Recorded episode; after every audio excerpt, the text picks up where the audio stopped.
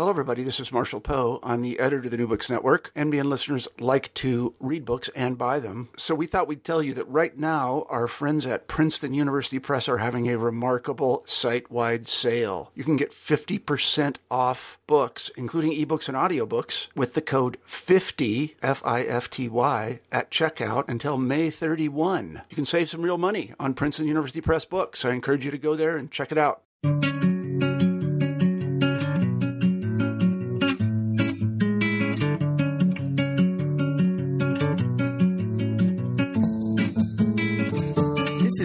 Books in Communications, a podcast channel in the New Books Network. I'm Jeff Pooley from Muhlenberg College, and I'm thrilled to have Melissa Aronczyk, author of Branding the Nation The Global Business of National Identity, on the podcast today. The book is newly published by Oxford University Press. Uh, welcome to New Books and Communications, Melissa, and uh, thanks so much for taking the time to talk with me today. Thank you for inviting me. Well, Melissa, who is an assistant professor at the School of Communication and Information at Rutgers, has written a truly superb book on uh, the phenomenon of nation branding.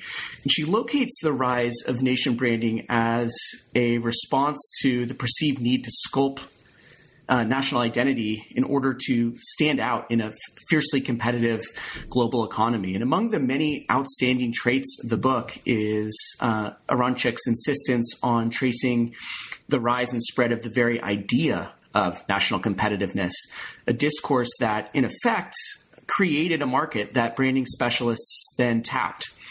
Throughout, the book engages with the impossibly large scholarly literature on nations and nationalism, arguing that nation branding should not be dismissed as merely the invasion of business practices into the national imaginary, though it has this character, she argues, but that we should also read nation branding as a discourse that maintains and extends the nation. In addition to uh, engaging with a vast range of secondary literature across multiple disciplines, it's one of those books whose care and scholarship shows up in the meticulous and thoughtful footnoted excursions uh, that most readers won't even see, regrettably.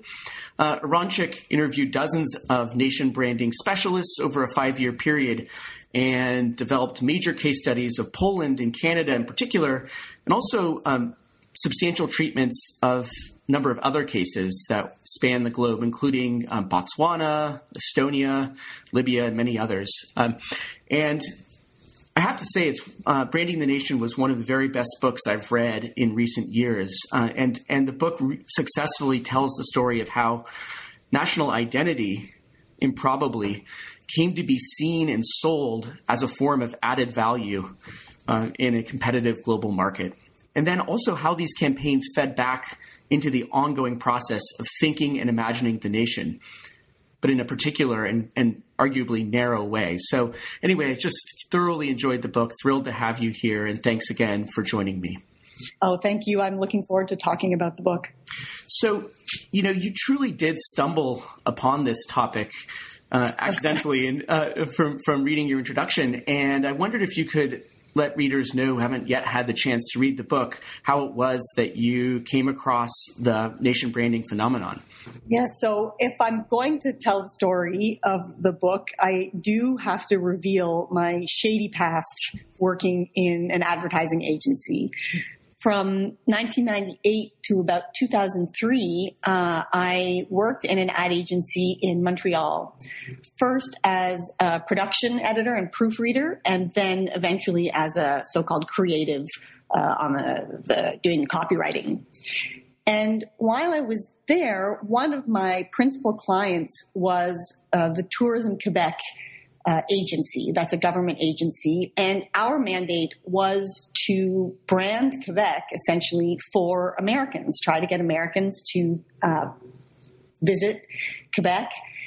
And I was so surprised and shocked really by the experience that I had creating that campaign and the kinds of rules that we were subjected to by the Tourism Quebec agency. They had a very strong idea of how they wanted Quebec to be seen. Uh, and for those who know something about the politics in Canada, Quebec is um, very interested in conveying its distinction from the rest of Canada in a number of ways, politically and, and culturally. And this campaign was no exception. And I was so surprised by this merger of politics and publicity that I felt I had to write about it, and I had to write about it in a, a formal setting. And that was those that experience was really the nucleus of my entire interest in nation branding.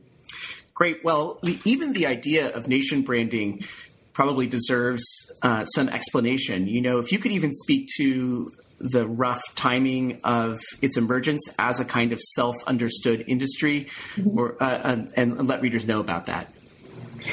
Yeah, when I mean when branding gets imported from the commercial world into the political world, it takes on different meanings and gets used in different ways. When I talk about nation branding in this book, I'm really talking about how political and commercial interests have become intertwined in a strategic campaign to create and communicate national identity. Um, what seems to have happened is that business concerns have become so central to how nations see themselves, both at home, domestically, and internationally. Um, and to me, this has major implications for our sense of what it means to be a good citizen, what it means to feel connected to the place we come from, and what it means to define ourselves in terms of our country. You know, what by that I mean when you say I'm American or I'm Canadian or I'm Jamaican or Italian, that has a really strong emotional resonance. And the way I understand nation branding is that that kind of emotional resonance has been picked up and translated into value for business.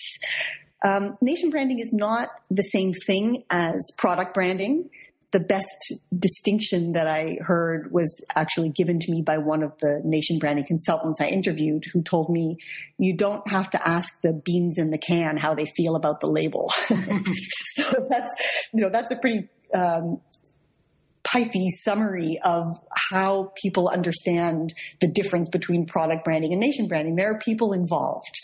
Um, it's not the same as political branding. So I, I make a distinction in the book between uh, what I define as nation branding and the political branding of uh, leaders, political leaders, or political parties when people talk about the Republican brand or the Democratic brand. That's not really what I'm talking about here. I'm talking about a much uh, broader and longer term campaign that government actors and business concerns and these consultants uh, work on together to shape the world's opinion about a country's culture, uh, its heritage, and its people. Great. And the book goes on to develop this very, very um, insightful argument about uh, how globalization as a discourse and you know neoliberalism as a set of beliefs played a big role in paving the way for the rise of nation branding, uh, as you describe it, as a kind of perceived solution mm-hmm. to problems um, or felt problems um, faced by the nation state. And I wondered if you could uh, talk about those. I know that's a big question, and you know maybe in the context of this um, uh, incredible spread of the branding phrase into everyday language over the last you know couple of decades. I, maybe I need to go back uh, in time a little bit uh, and tell the story of how I understand the rise of nation branding, um, and that will connect to the, the question you're asking me, especially about globalization. I, the story of the rise of nation branding, as I tell it, starts in the late 1970s and the early 80s. And at that time, corporations were mainly seen as national corporations. Uh, and what I mean by that is, uh, in the U.S., for example, the, that idea is contained in the old dictum, "What's good for General Motors is good for America." It was a very famous saying, and the identity of companies was directly tied to the country where they were located, and people understood the values of the country in terms of the industries that were located there. But uh, as many of us know, starting in the late 1970s, things started to really change. I mean, we could locate the history further back, but if we, we take it starting in the 70s, uh, corporate CEOs realized there was more money to be made uh, by locating factories overseas. At the same time, foreign companies were buying formerly cherished American firms. Uh, companies were outsourcing and producing goods abroad, becoming multinationals, and they just weren't tied to one country anymore. And that's that's a familiar story. But what happens next is a little less well known, and that's that as companies start to divest themselves of their physical bases, their their bricks and mortar factories, the the land the companies used to be located on, their manufacturing materials, and so on, they begin to recognize that the real value of the firm lies in the concept of intangible assets. In other words, it's the country's reputation, it's its brand, and that's what consumers are really paying for. And the best thing that companies could do at this stage was to invest in their brand, not in their stuff. Um, the journalist Naomi Klein told this story in a wonderful way in her, her book, No Logo. And she said that CEOs started to view the brand as the soul of the corporation and mm-hmm. treated it thus, treated it with a certain amount of reverence. So, in a way, what I'm trying to do in this book is, is pick up where Naomi Klein left off and show how branding starts to be considered not only as a great idea for firms, but also as a great idea for nation states. Um, what starts to happen is that national leaders start to worry about what's going to happen to them in a globalized, so called borderless world. Um, the idea is that the nation seems to be having less and less relevance in the context of globalization, of production and trade.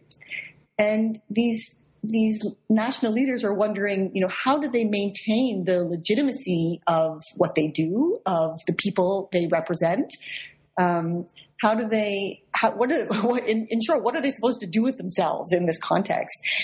And it started to become apparent to them that one thing they could focus on was the identity and culture of the nation. You know, what if national leaders could put into place a series of strategies to promote the image of the nation as a competitive place, a safe place, a friendly and a lucrative place for people to do business with?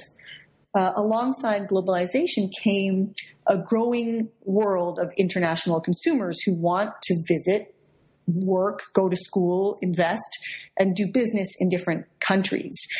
And the thought became what if governments could use national culture and the country's identity to attract all of these international consumers? To me, that's when the seeds of nation branding sprouted. Uh, I, I, could say something else, you know, in terms of how I think about globalization and um, neoliberalism in the book. Those are, you know, these are really funny terms. Um, they're enormous concepts, of course, that mean very different things to different people. And we tend to use them with a vague sense that they're important and have major impacts on societies, but we aren't always trying to describe or account for the same thing. And I was very interested, especially in my early research for this book, in how often the people I was speaking with took the word or the concept of globalization as a cause, um, saying things like, because we live in a global world, we have to do X, Y, and Z, um, seeing globalization as something that makes them do other things. And I wanted to take that as a point of departure in this book. I, I was very interested to see how people talk about globalization and use it to justify all kinds of changes, including uh, hiring branding consultants uh, to help them uh, navigate this so-called global world. Um, and I wanted to see what the differences were if I could talk to people and get them to talk about globalization uh, in different walks of life. Um, you know, if I'm interviewing, say, staff at a chamber of commerce to find out why they were hiring branding consultants, and then if I interviewed uh, some of the participants in the branding project, ordinary citizens who got involved, how did they use globalization uh, and how did they justify branding as a solution to problems of globalization? In a roughly parallel way, you describe in this fabulous second chapter um, uh, how the word competitiveness and the concept of competitiveness, and, and I think a, a closely um, parallel term, attractiveness, became in the culture. And, and uh, you describe the history of the discourse around in connection with Michael Porter and uh, the World Economic Forum. I thought maybe you could say something about how the nation branding um, industry was enabled at some level by this earlier rise of competitiveness as a discourse? Um, of course, Michael Porter, um, who's a professor of competitive strategy at the Harvard Business School, I mean, really seen as the guru of corporate strategy, um, and it you know has been around for decades and written dozens of, of books. Uh, I really locate the emergence of the idea of competitiveness as applied to nation states in his 1990 book, The Competitive Advantage of Nations. Uh, and it was no accident that he f- decided to apply strategies that he had been using in corporate sectors to nations. He uh, had sat on the uh, Ronald Reagan's Commission on Industrial Competitiveness in the 1980s, and he, in the introduction to his book "Competitive Advantage of Nations," cites that as a, a formative experience that helped him think about this transfer from corporation to nation. And the the basic uh, premise of the book is that not just companies, but also countries should consider themselves as competitive sites. Uh, in other words, we should no longer create regulations uh, merely to shape the actions of firms, but rather create national policies that shape the entire national environment to fit the requirements of key industries. Um, and this transfer, this this shift in thinking from having corporations be competitive to having countries be competitive is very key to the argument that I make in the book. In particular, it's uh, fascinating uh, in the ways that measurement of competitiveness, relative measurement, uh, ranking basically, mm-hmm. came to play such a big role. Um, and the early history of the World Economic Forum um, was was important in this respect, as you describe. And uh, you know, if you could speak to that, and also the way in which some of these metrics started to contrast perception and reality to kind of identify a gap that that in, in a way opened up a space for you know nation branders to close. What I started to see you know, after reading The Competitive Advantage of Nations and starting to look at some of the works that that book spawned, I started to notice that in addition to the concept of competitiveness, I was increasingly seeing the concept of attractiveness being brought into conversations about how countries should promote themselves uh, and compete internationally. Um, defining attractiveness, uh, by, you know, in, in terms in the terms that these uh, you know, business manuals and books and articles were doing was essentially about how countries could become a more attractive space for foreign investment. So the, it started out as how can countries work on their image in such a way as to represent their overall appeal to potential investors? And it's around this time too that you start to see the rise of investment promotion agencies and these agencies are almost always, at least they were being very much uh, touted as public-private agencies. So with a combination of people working in the public sector and in the private sector, which was also very key to their uh, their success. Um, this was also a way that investment promotion became opened up to private branding and advertising agencies. You mentioned uh, perception and reality. Um, this is something that is also very uh, instrumental to uh, my understanding of how nation branding came to be so uh, popular and so uh, closely followed by so many different countries. Uh, I mentioned earlier the rise of intangible assets as a key source of value for firms. If you have intangible assets as a source of value, they're they're invisible, they're intangible. Um, you can't you can't see them. Rather, you, you feel them or perceive them. And what becomes incredibly important then in that in that way of thinking is the notion that what national leaders need to address is the perception of their assets, and that not only this, there need to be ways for professionals um, to help their clients measure and evaluate perception.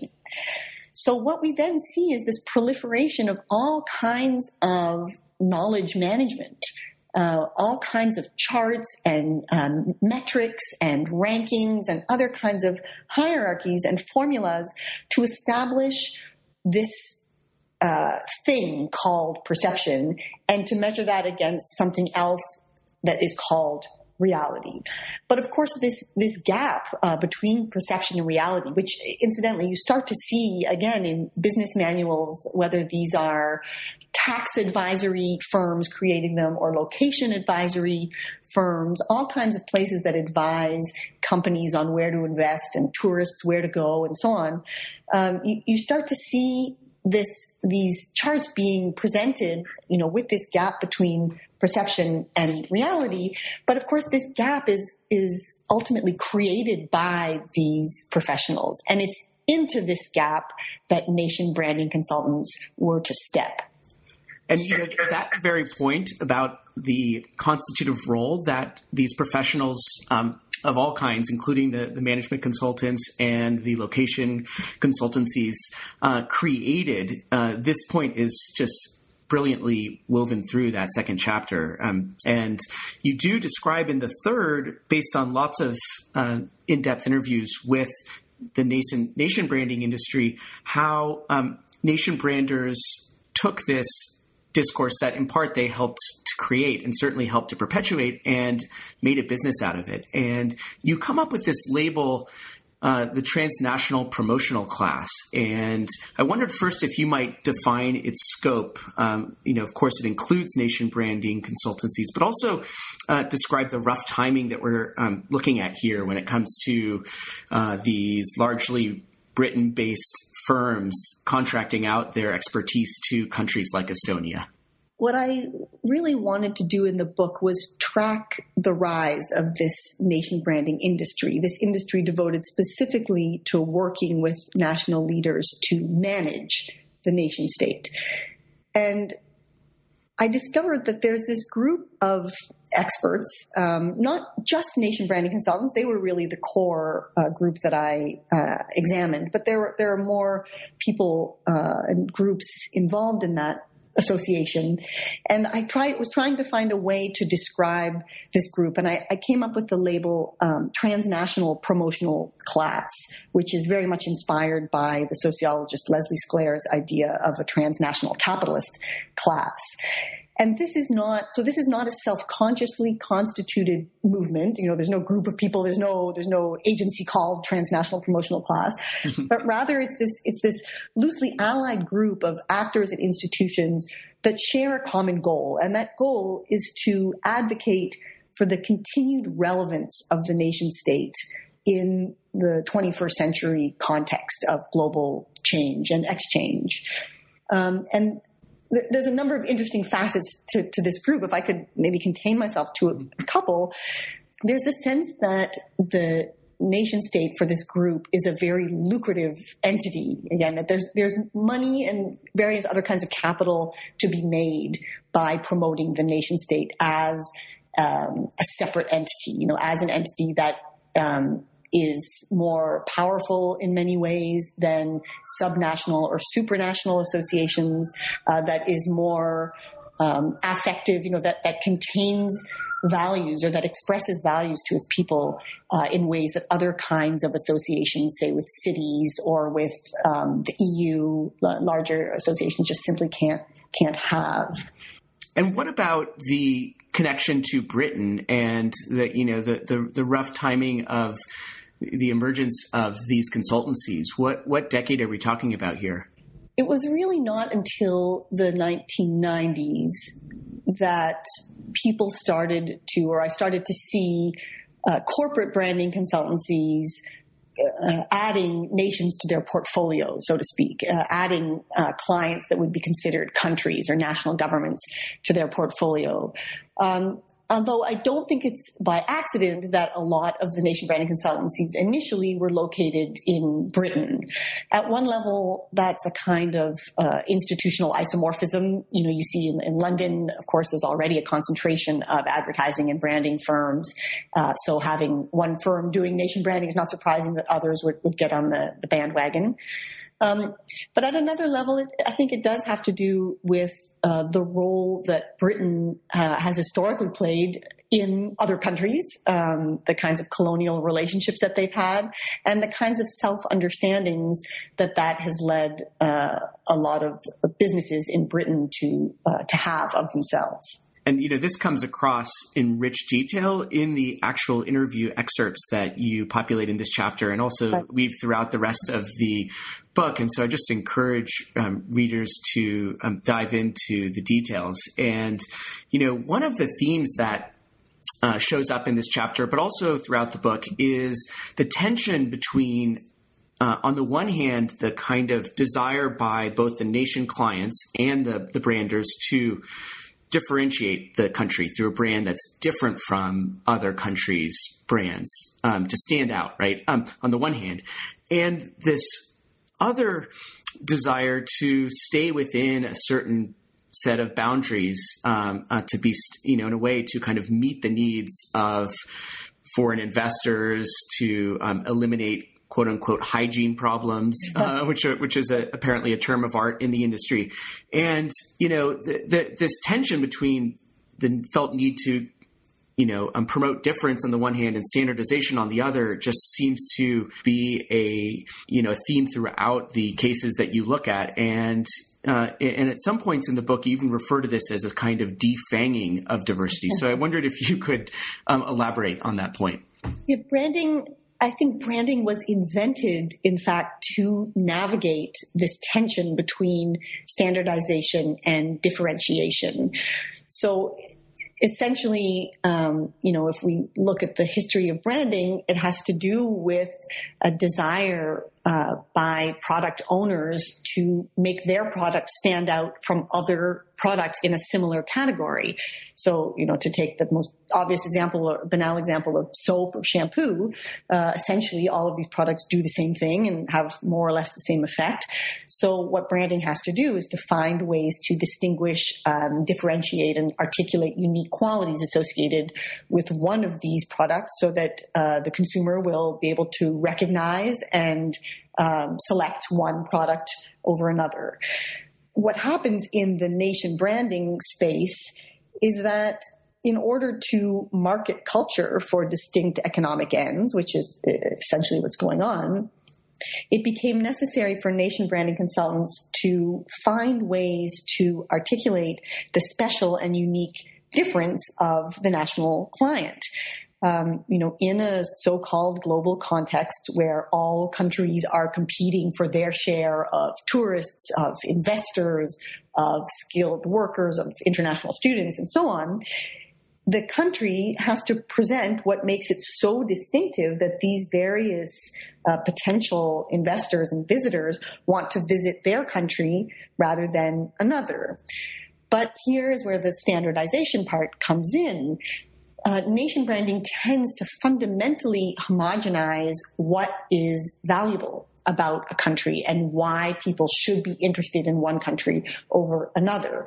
So, in other words, the categories of differentiation become very narrow. Uh, and what I try to point out in the book is that concepts like diversity or multiculturalism uh, other kinds of distinction that obtain among citizenry or among the inhabitants of a country are very often problematic for the logic of the brand. So what you start to see is this weird, you know, as, as you put it, what I call defanging of diversity. I have a feeling I, I borrowed that term from uh, the anthropologist Elizabeth Povinelli, fantastic writer, um, which she calls uh, the cunning of recognition. Um, this is where essentially the making of diversity becomes a, a fundamentally flawed project uh, in which the only kind of diversity that matters is one that serves purposes of global trade. And you know, I'm going to invite you to uh, elaborate on that point in relationship to the Canadian case, um, which you address in a later chapter. But it's precisely this question of Canadian diversity and multiculturalism, which, as you note, and which is widely known as a kind of touchstone of Canadian identity, uh, it, uh, was used in a variety of overlapping branding efforts as both a kind of branding point, but in such a way that the diversity was treated more like a um, sanitized product to be managed, and, and in some fascinating cases, contrasted with claims for a sort of authentic domestic diversity. Uh, if you could just talk about that Canadian case um, in this context. Yeah, the Canadian case, um, I, I like to think of the Canadian case as an example of a failed brand. Mm-hmm. and I don't, I don't necessarily mean that as a bad thing. I think it's, in a way, it's, it's a positive when the branding effort doesn't really work. Although in this case, part of the reason for the failure had to do with very, very different understandings of what diversity should mean. And so, as you point out, there was there was really a fundamental uh, schism between how nation branding consultants and the government actors who got uh, involved in various branding initiatives in Canada uh, understood diversity and uh, what it meant to them, and then of course the ongoing rhetoric and, dis- and uh, debates over diversity as they exist in the in the Canadian nation state, which which are many. Um, diversity is seen as a defining characteristic of Canadian identity. Um, it's it's what has structured the country. It's uh, you know we, Canada is a country of immigrants. It's always been characterized uh, by difference. It, it, like Canada likes to think of itself as a place that welcomes and celebrates and encourages diversity. And that vision simply didn't square with the vision of diversity that various uh, branding surveys and uh, business oriented, business led focus groups and research were showing international consumers wanted to see. Uh, and so yeah, I mean, ultimately, it, became a sort of comedy of errors with different understandings of diversity, coloring boardroom conversations, uh, people, you know, showing immense amounts of frustration, documents being used in very different ways for different purposes to different audiences. Um, and really, this idea of uh, Elizabeth Povinelli's of the the cunning of recognition, you know, the fantasy of diversity uh, that really only obtains uh, in consumption settings where there's no actual difference, there's no actual conflict, uh, was really at play in the Canadian case. That's perfect. Uh, and I thought, you know, just because this was something that surprised me as I read the book, that I might ask you about the way that nation branding isn't typically just a slogan and a, some brochure literature and a very slick website, but instead, at least in theory, nation branders like to um, imagine a much deeper set of initiatives. Um, mm-hmm. in fact, you title one of the chapters, um, according to an injunction that's that that that was used, that citizens in a nation branded nation should be living the brand um, and that they should be something like brand ambassadors. And there's a whole slew of different uh, terms like that. And, and in fact you describe how they are citizens are marshaled or mobilized to be the media in a way for the message of the brand. And and there are all kinds of uh, fascinating terms like hymn sheets uh, uh, that you might uh, explain in your answer? All of those terms, as I was to discover, do come out of corporate brand management. So they, they weren't invented wholesale for nation branding initiatives, but they, rather they got imported from commercial branding that chapter, so you're, you're, talking about the third chapter, Living the Brand, uh, was actually the first chapter that I wrote um, for the book. And it was initially published in a slightly different form in the International Journal of Communication. Hmm. And at that time, uh, I was still trying to get a handle. You know, it was that was my first set of interviews with nation branding consultants, and I was still really trying to get a handle on, you know, how does nation branding look on the ground? You know, it's one thing to read all of the various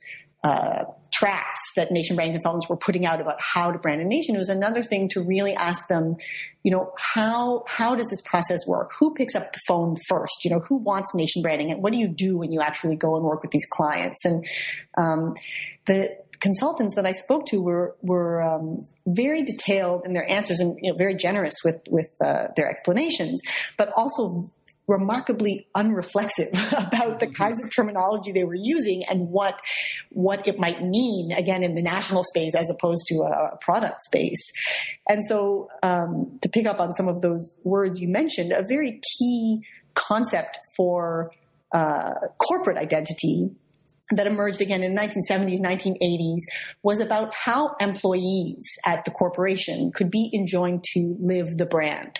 And this idea had a lot to do with the globalization of companies and their movement, you know, the multi, multinationalizing of companies, their movement uh, abroad. And the idea that, well, even if you have uh, you know, one company in Singapore, another in Japan, and another in the U.S. This, there has to be a similar corporate culture, and there has to be a similar understanding of what the brand means and how to communicate it.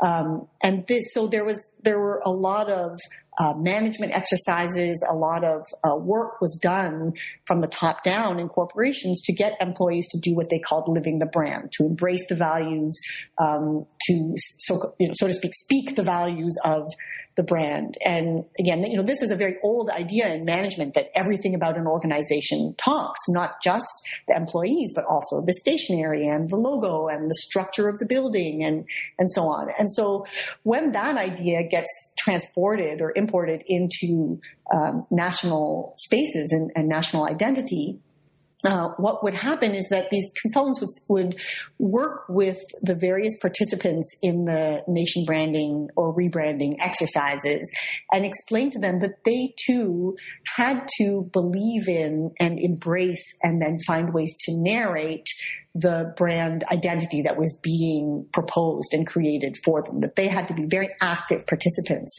in the process.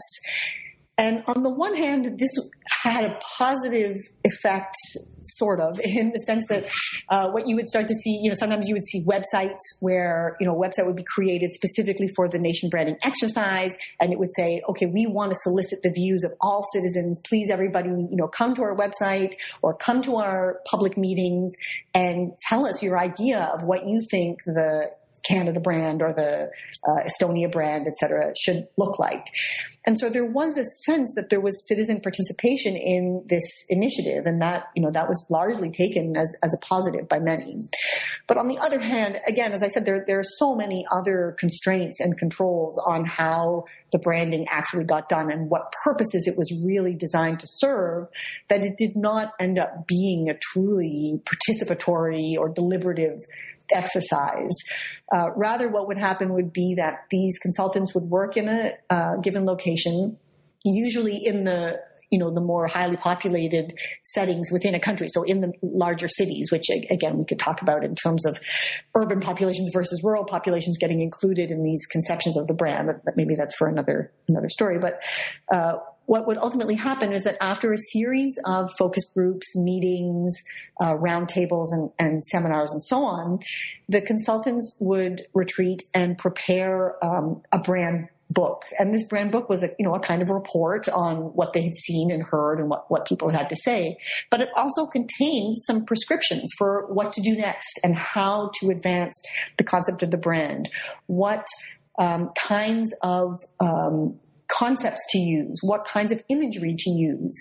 Um, and these strategies that underpin the brand were referred to often as hymn sheets or song sheets, which, as the terms imply, are intended to harmonize and unify the communications for the nation brand among different members of the population. Yeah, you know, the, the terminology is sometimes amusing, but um, uh, you know, in the case that that I want to ask you about next, Poland it really um, did, in fact, in your argument, close off an, an, alternative national imaginary. And this chapter was perhaps my favorite. You look at this uh, deeply interesting Polish case where um, a brand management consultancy ultimately settled on a slogan, a brand for Poland, uh, creative tension, which which ironically didn't translate very well. Right.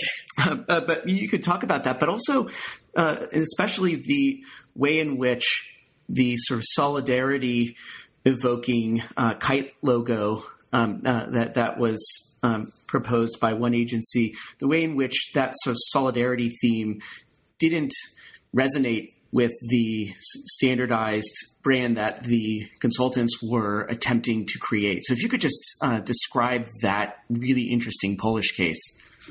Yeah, the, the, Polish case. I mean, I have to admit uh, that chapter is one of my favorites as well. Um, I th- I was just so compelled by that my time in Poland and the people that I spoke with there, and especially the passion that the people I spoke with felt for this branding initiative. It was very powerful. Uh, we have to remember, I, I really had to remind myself in this project that branding and advertising do not have long histories in every country in the world. In fact, quite the contrary. So at the outset, um, bringing a branding project into a place that does not have a long history of promotional industries or a strong relationship to advertising and branding, or they do have a strong relationship, but they call it propaganda.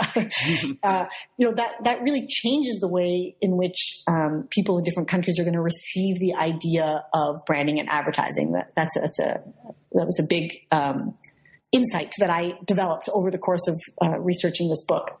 And so we have to remember that in um, Poland, you know, in the communist era, advertising was something that was seen as inherently suspicious. If you had to advertise a product in Poland, uh, it meant that the product was not good. That was what I was, I was told by the people I interviewed there.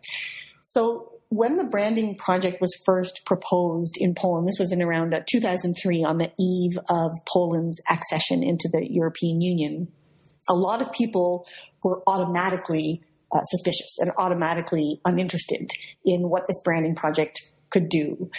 Um, and those that group of, I mean, if I had to uh, characterized the group of people who were most suspicious, it was mainly the older generation in Poland, of course, who had been through um, the communist era, you know, who had been through the much longer um, period of time in, in Poland. Uh, so what the branding consultants did was to work uh, almost exclusively with young people and to convince them that the branding project was a way for them to change the way in which they were seen in the world, um, and that the brand, the fact alone that it was branding would help um, Polish uh, inhabitants, Polish citizens, uh, be seen as part of the West, be seen as part of the market economy, and be seen as part of uh, the globalization project, so to speak. Uh, and what I came to discover was that the Polish participants in the project did understand all of that and they were very much on board with, with those ideas. As I say, this, it was not an accident that this project uh, began right before Poland joined the EU. It was, it was seen as a very uh, complementary uh, narrative, very complementary exercise to help them um, smooth their entry into the EU um, and be perceived also by the EU, not just um, by the West, as being uh, a viable market economy.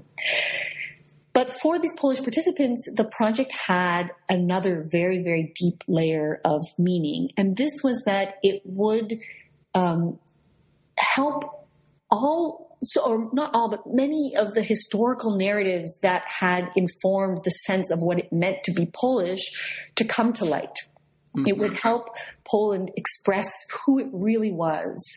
Um, and so there was this connection, very, very deep connection to Polish heritage, um, to earlier generations. I mean, you know, even much, much further back to to icons and monuments of Polish life. Um, and at the same time, so, so you had that project going on. That was the one uh, uh, portrait that I try to paint in the chapter. At the same time, you mentioned this solidarity kite thing. So I, I learned that there was a simultaneous uh, branding initiative going on that had less, it was a little bit more marginal. It had definitely less support from the West because this was developed mainly by a Polish um, advertising agency. And I spoke to, I think, all of the people who participated in this other uh, branding project. And this project was to tie Poland's new identity to its um, solidarity movement, the Solidarność, the um, the social movement that had helped in the late 1980s, of course, to, to totally change uh, Poland's history. And the people working on this kite uh, project understood Poland's identity as um, somewhat radical, you know, again, is very much tied to the political potential of this uh, solidarity movement, um, and as as as in, indeed very unique, uh, differentiating something that the world would see as a positive.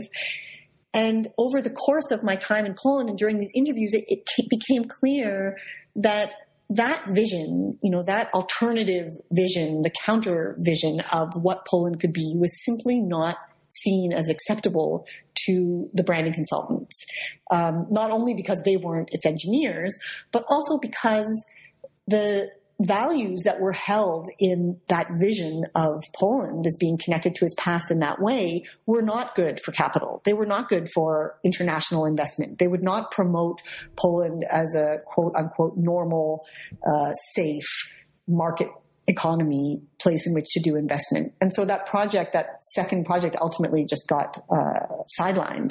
And it really is that chapter the kind of perfect encapsulation of your overall argument about how uh, these nation branding efforts uh, ha- have the effect often of creating a story about a nation that is market friendly, standardized in respect to the um, expectations or the perceived expectations of uh, those who might provide foreign direct investment, which throughout the book seems like a kind of fetish for both the clients and the consultants themselves. Um, and, you know, in, in, part because of time, I'm going to have to skip over the uh, fascinating uh, chapter on that that treats many of the other cases, and I do want to ask you about uh, the concluding points you make, and in particular, you know, the return to London that you made after the global crisis uh, and interviewed some of the same nation branding consultants um, about their business, you know, and whether it had changed after the global financial crash. And uh, I'm curious what your um, interview subjects had to say about nation branding in the wake of the, you know, global collapse. That for me was uh, it, in a way the most revealing uh, part of this venture. And it really reminded me that when you conduct interviews as your research method, it's so valuable to conduct them again. Right. it seemed, you know, there was a point at which I thought, is this really necessary? You know, do I need to go back and talk to these people again? I, I know what they, uh, you know, are trying to do. They've explained it. and They've been very generous with their time. But going back a few years later and talking to these people again was so revealing in terms of how their thinking had evolved. I think it helped me give a much better, uh, more accurate sense of what um, how nation branding is thought of and positioned as a solution to so many problems. Uh, and as I mentioned in that, so the, the conclusion to the book, I thought what would happen would be that the financial crisis would reveal that nation branding was ultimately a very flawed project. Um, and I thought that the financial crisis would reveal that what these people had been doing was, in a way, contributing to an image of nation states in the world that was not sustainable. And that is not what I found. what I found is that these nation branding consultants were, well, first of all, I would say some of them had moved into other fields. So some of them felt that it was drying up, uh, that countries were less and less willing to uh, spend the money to hire consultants to do the kind of image work that they were doing. Um, but again, that was not attributed in my interviews. The, the people I spoke to said that was not because of the financial crisis. So it wasn't just that money was sort of frozen and people were being very careful about how they spent it uh, in the aftermath of the financial crisis. Rather, it was, uh, as these consultants put it, a real failure on the part of national governments and other national leaders, uh, you know, of cultural institutions and so on, to understand what nation branding could do for them. And this, I mean, I guess, again, in hindsight, I guess one could say that's a very classic response. You know, if you do a certain kind of work, you, you don't want your work to seem suddenly illegitimate. You want to consider, you want to continue to promote it as legitimate and locate the blame elsewhere. But I think it was, it was much more than this. It was really this sense that people who want to have their nation state be recognized in this world need to get with the program. That was really the message mm-hmm. that I received from these people that they need to recognize that we live in an image dominated world, that we live in a competitive world, and that really the only way to be viable, you know, the only way to be part of the so-called 21st century global era is to focus on what other people think of you in these very particular narrow channels of communication and exchange. Uh, and that was, um, it, it, was very hard for me to hear that um, because it, I think that they're right that a lot of people will continue to use nation branding because of those reasons. I think people will, um, you know, I, I, as they are today. It's not as though everyone has stopped doing nation branding. On the contrary, it's more and more of a topic of academic study and of uh, corporate study, and more and more people are actually getting involved in, in nation branding now, not not fewer. But I think it also does just say something about um, what what we are and aren't learning from the financial crisis, you know, and, and what to do next. The problem, in effect, is that uh, the nation branders um, uh, clients aren't internalizing the hymn sheet well enough um, uh, by their definition, right? So, uh, in any event, uh, I'm wondering, Melissa, if there is anything uh, that we didn't have a chance to talk about that you wanted to um, raise as an issue. I did want to say something about the the paradox that I came across in in the book, and this was, I guess, a, a personal paradox as much as it is a paradox of nation branding itself. And this is that um, nation branding does have uh, incredible potential. It, it, the way I, the way I think about nation branding it did reveal in a kind of um, surprising uh, way that the nation still really matters um, in a global era, you know, where in a lot of the discussion about globalization in academic writing and but also in popular writing was that as globalization advanced, uh, the nation would start to wane, um, and that was that was mainly seen as a good thing. And I, I understand why. There are a lot of reasons why people would want the nation state to have less power and not more.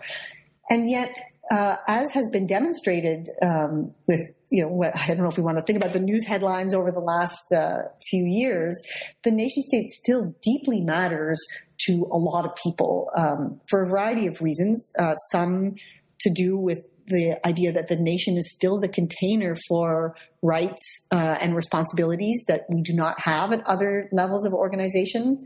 Uh, some because the notion of home, the notion of where we come from, is still an incredibly powerful notion uh, that can't be discarded by uh, borderless visions of a you know a world culture.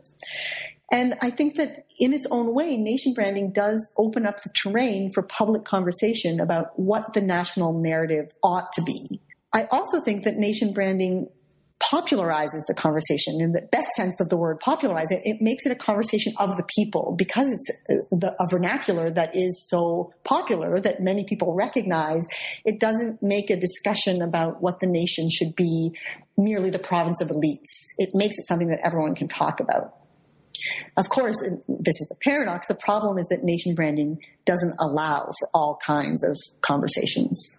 Right. Well, that nuance and sophistication that you just got across in uh, in your answer here is exactly what the book is filled with. So I just uh, highly encourage listeners to um, read the book itself. And uh, I did also want to ask you, uh, since you finished this some time ago, um, what is the project that you're working on next or working on now? Um, I have two projects on the go right now. Um, one is about the politics of oil, or uh, more specifically, about the fight that's going on right now between social movements and counter movements when representing their claims about oil to the public. Uh, here I'm focusing right now on uh, both the uh, Keystone XL pipeline conversations as well as on the tar sands uh, exploitation in Canada. And of course, those two projects are are connected. The issue is about oil flows uh, from the tar sands in Canada uh, down to the Keystone XL pipeline, and I'm very interested in seeing how um, PR consultants and other strategic consultants have been brought in to frame the terms of the debate. Um, I was especially looking over the last uh, six months or so, uh, especially looking at one lobby group in Canada called Ethical Oil, uh, which is a, an astroturf movement whose goal is to reframe the conversation from an environmental issue to, a, to an ethical and moral one and tying they're tying the discussion about oil to one of national values. So there's some very uh, intriguing connections between my book on nation branding and, and the stuff i'm looking at here but uh, I, I think i'm also attracted to this project because of my own uh, personal outrage about mm-hmm. what's going on with this with oil exploitation oil exploitation in North America. So. And you mentioned a second project. The second project is is nascent. I perhaps almost shouldn't have mentioned it, but it's I'm very excited about it. It's a new book project, and uh, the book will be about reputation. I'm going to look at reputation from a variety of different angles.